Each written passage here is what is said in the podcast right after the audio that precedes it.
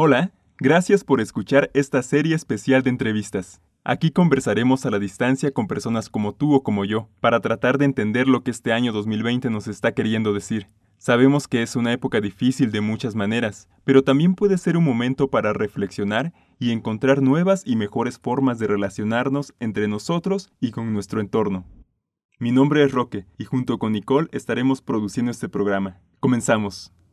En esta ocasión escucharemos a Celina. Ella vive en la Ciudad de México y es médico especialista en rehabilitación. Celina no está en la primera línea de atención para personas afectadas por COVID-19, pero sí tiene que salir a trabajar de lunes a viernes y tiene una visión muy clara de lo que está pasando a su alrededor. Eh, pues mira, el trabajo es, es en la tarde, yo estoy en el turno vespertino. En la mañana pues obviamente te quedas encerrada en casita y solo para las compras. Yo aquí en la Ciudad de México vivo en un departamento y sí, es, es, es un poco complejo porque a pesar de que pudiéramos pensar de que la cuarentena y tienes que estar encerrado, desgraciadamente los que tenemos que salir, este pues sí, todavía nos encontramos con gente mucha gente en la calle, pero, pero creo que es mucho menos de lo que estoy acostumbrada a ver, ¿no? Y más aquí en la Ciudad de México. ¿Y cómo te sientes cuando sales? ¿Sientes, ¿Te sientes más, no sé, más tranquila porque hay menos gente, menos tráfico? ¿O sientes algún tipo de temor o algo porque no sabes qué te vas a encontrar? Mira, fíjate que me pasaron cosas muy curiosas. Al principio, cuando todo esto empezaba y como que la gente no entendía esto, o como que dudaba de que realmente existiera este una pandemia como tal. Sí me tocaba ver casos de, gente que decía, ay no, aquí no existe nada en el transporte público y demás. Y, y después de que se dio el cierre de muchas cosas, hay poca gente, todos muy cuidados, todos digo, te encuentras a la gente que está súper extremista en que, no, tú sí aléjate más de un metro y medio, ¿no? O sea, tú muy, muy, muy lejos de mí. Obviamente esto en un transporte público no se puede. Y la parte quizás de miedo entró hace como unos días donde empecé a ver esta, esta parte de las noticias donde te encuentras de que ahora las agresiones son contra el personal de salud, que yo estoy en, inmersa ahí. No entiendo, no entiendo el, el hecho de esta fobia o sea, sí puedo creer que es un miedo irracional, sí lo creo, pero a final de cuentas, cuando, por ejemplo, esta noticia, no sé si tú la viste, de que querían quemar un hospital porque había infectados de, del virus, entonces mi pensamiento lógico dice, pero ¿cómo lo vas a quemar? O sea, si lo quemas, pues ya no va a haber atención, ¿estás de acuerdo? Entonces necesitamos mucha atención ahorita de salud y no puedo creer que existan esos pensamientos, pero hay de todo. O sea, hay, hay gente que lo toma muy bien, este, incluso aquí yo vivo cerca de del Centro Médico La Raza, eh, que es un centro de concentración prácticamente para esta enfermedad ahorita. Y, hay mantas acá afuera donde dicen saludos a, los héroes médicos, eso se siente muy bonito, obviamente, pero te digo, también está la otra parte. Entonces, como que sí es una ambigüedad de sentimientos a veces. Ves muy poca gente afuera cosa que no estás acostumbrada aquí en la Ciudad de México porque aquí hay mucha gente, muchos carros, este, mucho todo rápido y entonces ahorita es como una ciudad en provincia. Así, lo siento. ¿Y tú cuando sales, sales con, tu bata, sales con, algo que, te identifique como del personal de, de salud, de atención médica? No, justo cuando estamos trabajando, obviamente tú llegas en el trabajo, pues ahí oh, dejas tus cosas, o sea, lo que nos distingue que es la bata, ya sabrás, entonces llegas y te cambias, ¿no? Pero ahora con estas medidas generalmente en todos los hospitales ya se dio una norma de, de, trabajar con, un, con ropa especial.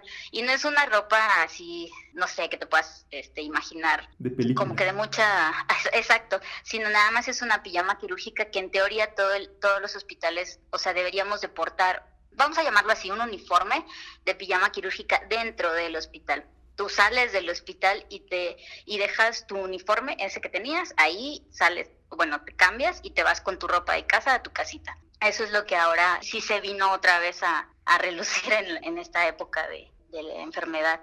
Si no, no puedes salir a la calle. Obviamente nosotros estamos muy mal acostumbrados, es una realidad, de que de repente vas, sales del hospital y no te quitas la bata, pero eso sí ya está como que ahorita por seguridad, obviamente porque las condiciones no se prestan a estar con pues a final de cuentas es un fomite, nosotros le llamamos a esta a estas cosas inanimadas en las que se pueden pegar virus, bacterias y puedes irlas a propagar a todas las cosas. Esa es la bata, entonces sí te la tienes que quitar, la dejas en el hospital, cuando llegas te la pones y así. ¿Y ahí en, en donde trabajas, has sentido algún tipo de, desabasto, algún tipo de carencia, algo que, que te haga sentir que, que la emergencia está llegando, se está sintiendo? no debemos olvidar que estamos en un país en vías de desarrollo. Entonces, el abasto de insumos, y te voy desde cosas básicas, ¿no? Este, jabón en los sanitarios de un centro de salud, no lo consigo cosa que en los centros de salud, en el centro eh, de trabajo donde yo estoy, pues sí lo ha existido. Ahorita, de, de que se implementó esta fase 2, creo que las autoridades han puesto mucho de su parte para que en ningún área donde haya que haber limpieza esté en desabasto. Material como tal para contacto con pacientes este, sospechosos respiratorios hay pocos y te lo digo en mi hospital porque mi hospital no es de un primer contacto. Obviamente que si llega algún paciente, pues ya nos dijeron, ¿no? Si nos dieron la indicación de que va a haber kits preparados para, pues para atender estos pacientes. No creo que sean lo suficientes, esa es una realidad. Creo que hay áreas donde deberían de, de estarse enfocando más, ¿no? Que es las áreas de urgencias, las áreas de terapia intensiva. Ahí no debería de faltar, no debería de faltar, definitivamente. Mira, no vamos a mentirnos. En México existen muchas carencias y el salud no se queda atrás. O sea, en el sector salud todo este implemento de cosas este, para tratar este tipo de pacientes este, son caras y si lo básico no existe, ahora imagínate este, este, eh, todo este tipo de equipamiento, ¿no? Entonces sí hay desabasto. Lo que se está tratando de hacer, como te decía, es tratar de llegar o de llevar todo esto a donde realmente se necesita y pues bueno, es, un, es una lucha constante. Yo creo que la gente o las autoridades tienen un gran reto. No sé si se cumpla al 100, pero creo que lo van a hacer y creo que están en eso, ¿no? No puedo juzgarlos mal porque realmente no depende de, de una sola persona, ¿no? Depende de pues de que esto se ha venido arrastrando desde mucho tiempo atrás, ¿no? De que no le hemos puesto atención a, los sistemas prioritarios, pues por causas externas, ¿no? Y podríamos hablar de otras cosas que aquí quizás no, no vienen al caso, ¿no? Política, etcétera, etcétera. Claro, sí, sí, sí, entiendo. Y pues muchas gracias también por, para compartirnos esta, esta parte de, de, tu visión, de tu experiencia. Y también, ¿cómo te sientes en, en estos momentos de cuarentena? ¿Y, cómo, cómo, crees que lo vive también tu familia y las personas a tu alrededor? Este, ¿Se comunican? ¿Cómo le hacen? Afortunadamente tenemos esta tecnología que es maravillosa. Creo que en algún momento tenía que caernos este reseteo, ¿no? Hemos abusado de la tecnología para mal, creo yo, y en estos momentos te das cuenta de que sí es cierto, es útil para esto, para unirte con gente que no tienes. Me pasaba hace poquito, o sea, mi cumpleaños lo acabo de pasar aquí, en la cuarentena encerrada. Justo es, es esta, esta parte donde estás en la familia, que te festejan y demás, y extrañas, pero también mi parte de decir es que no puedo ir, porque no sé qué tanto puedo yo afectar. Digo, a lo mejor nosotros como jóvenes decimos, ay, no, estoy sano, no me va a pasar, este, pues afortunadamente no tengo ninguna enfermedad ni nada. A lo mejor a mí o tengo el virus, pero no tengo síntomas, pero pues mis familiares la gente mayor, pues sí los puedo poner en riesgo, ¿no? Y entonces es esa parte de decir, ah, sí me pesa no estar con la gente que quiero, por ejemplo, en estas fechas, pero bien, mira, creo que tiene que cambiar la mentalidad de muchos de nosotros, o sea, tiene que ser para bien estar en un solo lugar mucho tiempo. Estamos acostumbrados a, andar en la vida cotidiana de un lado para otro, todo el tiempo activos y demás, y no te pones a pensar en lo poquito que tienes o en lo mucho que tienes y que no aprecias realmente. Que si bien son muchos días los que vamos a tener que estar así, creo que también sirve para cambiar el chip sí debe de haber un cambio. No me está costando tanto trabajo porque trato de verlo así, que después de esto sí va a haber, como que vamos a aprender a valorar más cosas pues nunca falta la videollamada con mis familiares, este, ellos saben que estoy bien, yo les pregunto cómo están, es un poco difícil, ¿no? Porque obviamente ellos están muy lejos, pero bien, creo que tratar de estar comunicado o tratar de, de sacar esto así, hablando, charlando con alguien, ayuda mucho. Entonces, no me siento tan encerrada. me ha tocado que algunos fines de semana sí digo, ay, sí quisiera por lo menos que me diera el sol, ¿no? O sea, salir tantito allá a la calle, pero no, va a haber tiempo, o sea, lo trato de ver así, va a haber tiempo. Sí, ya, ya vendrán este, otros momentos. Ahí en tu comunidad, en, donde, bueno, digamos comunidad como tus vecinos, como el lugar en el que vives, ¿cómo crees que, o cómo ves que se está tomando esta etapa? ¿Cómo crees que lo toman las personas a tu alrededor? Pues mira, la gente de aquí, yo vivo en un edificio donde habemos muchos médicos, entonces todos como que sí están bien, bien metidos en el papel de que quédate en casa, ¿no? Pero sí me ha tocado, por ejemplo, escuchar de amigos que no están, no están en esta área, en donde en el mismo edificio, pues les ponen ahí de que usted no use las áreas comunes, si es médico, no use las áreas comunes, no use el elevador, no use todo esto, porque hay gente que vive así de, independientemente de que usted es médico, nos puede contagiar. Entonces dices, ¿cómo crees? O sea, volvemos a lo mismo, ¿no? O sea, de aquí donde yo vivo, aquí, aquí, aquí, este, sí, la gente muy respetuosa, casi no, no ves a nadie en los pasillos, afuera, ni nada. Entonces, aquí me ha tocado bien. Órale, no, pues qué bueno. ¿Qué, qué crees que, que puede salir positivo de todo esto?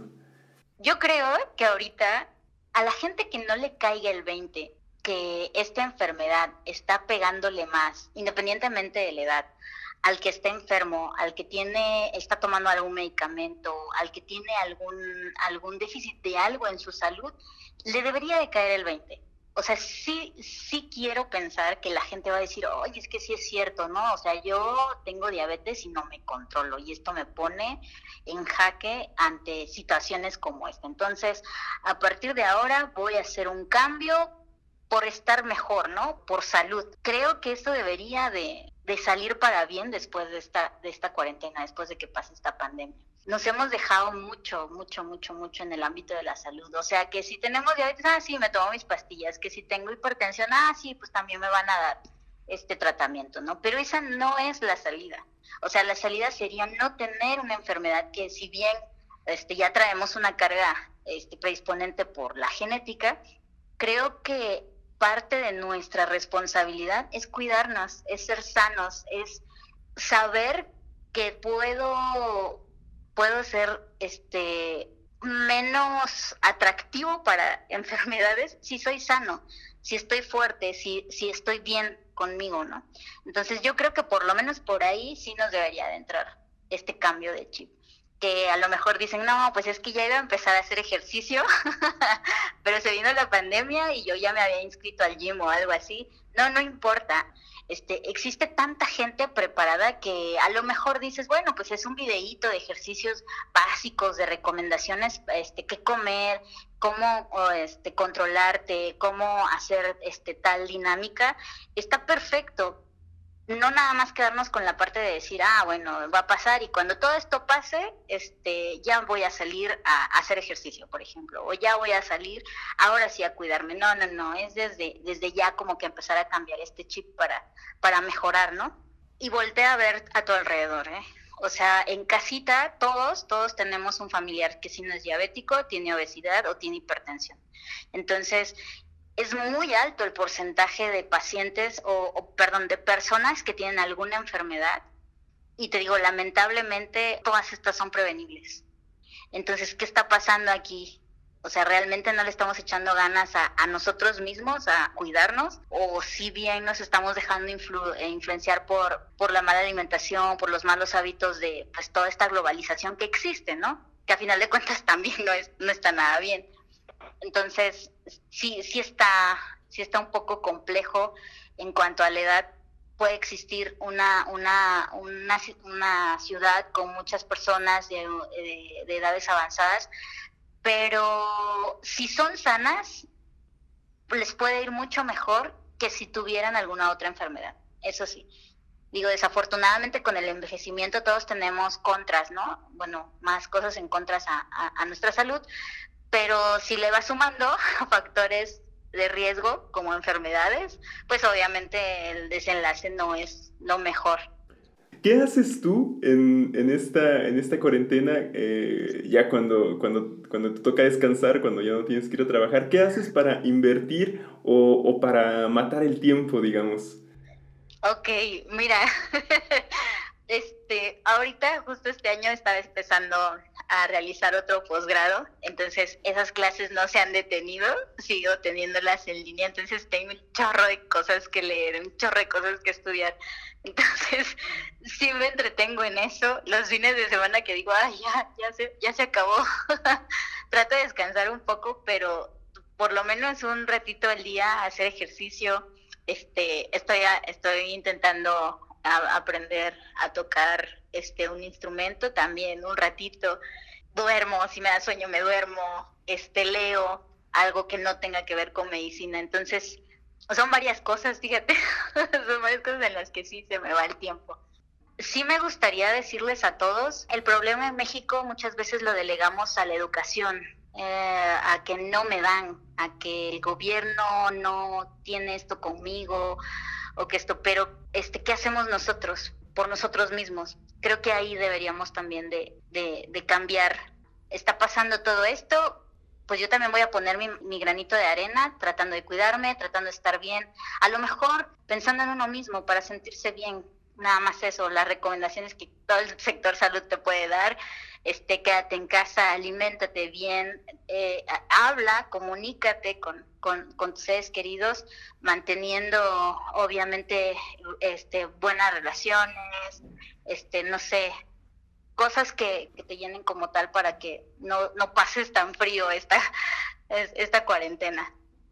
Oye, pues muchísimas gracias, muchas gracias por tu tiempo y también por esas últimas palabras que, que sí son muy motivantes. Ahorita ya empezamos a sentir algo de eso. Me, me, da mucho gusto que haya esta iniciativa que te digo, estar en el encierro a veces saca cosas buenas de nosotros y esta iniciativa súper bien, súper, súper bien. Si tienes alguna duda o comentario o quieres participar en una conversación, por favor déjanos un mensaje en alguna de las plataformas de Internet en donde nos escuches. Agradecemos a las personas que amablemente participan en este programa y a ti por escucharnos. Hasta la próxima conversación a la distancia.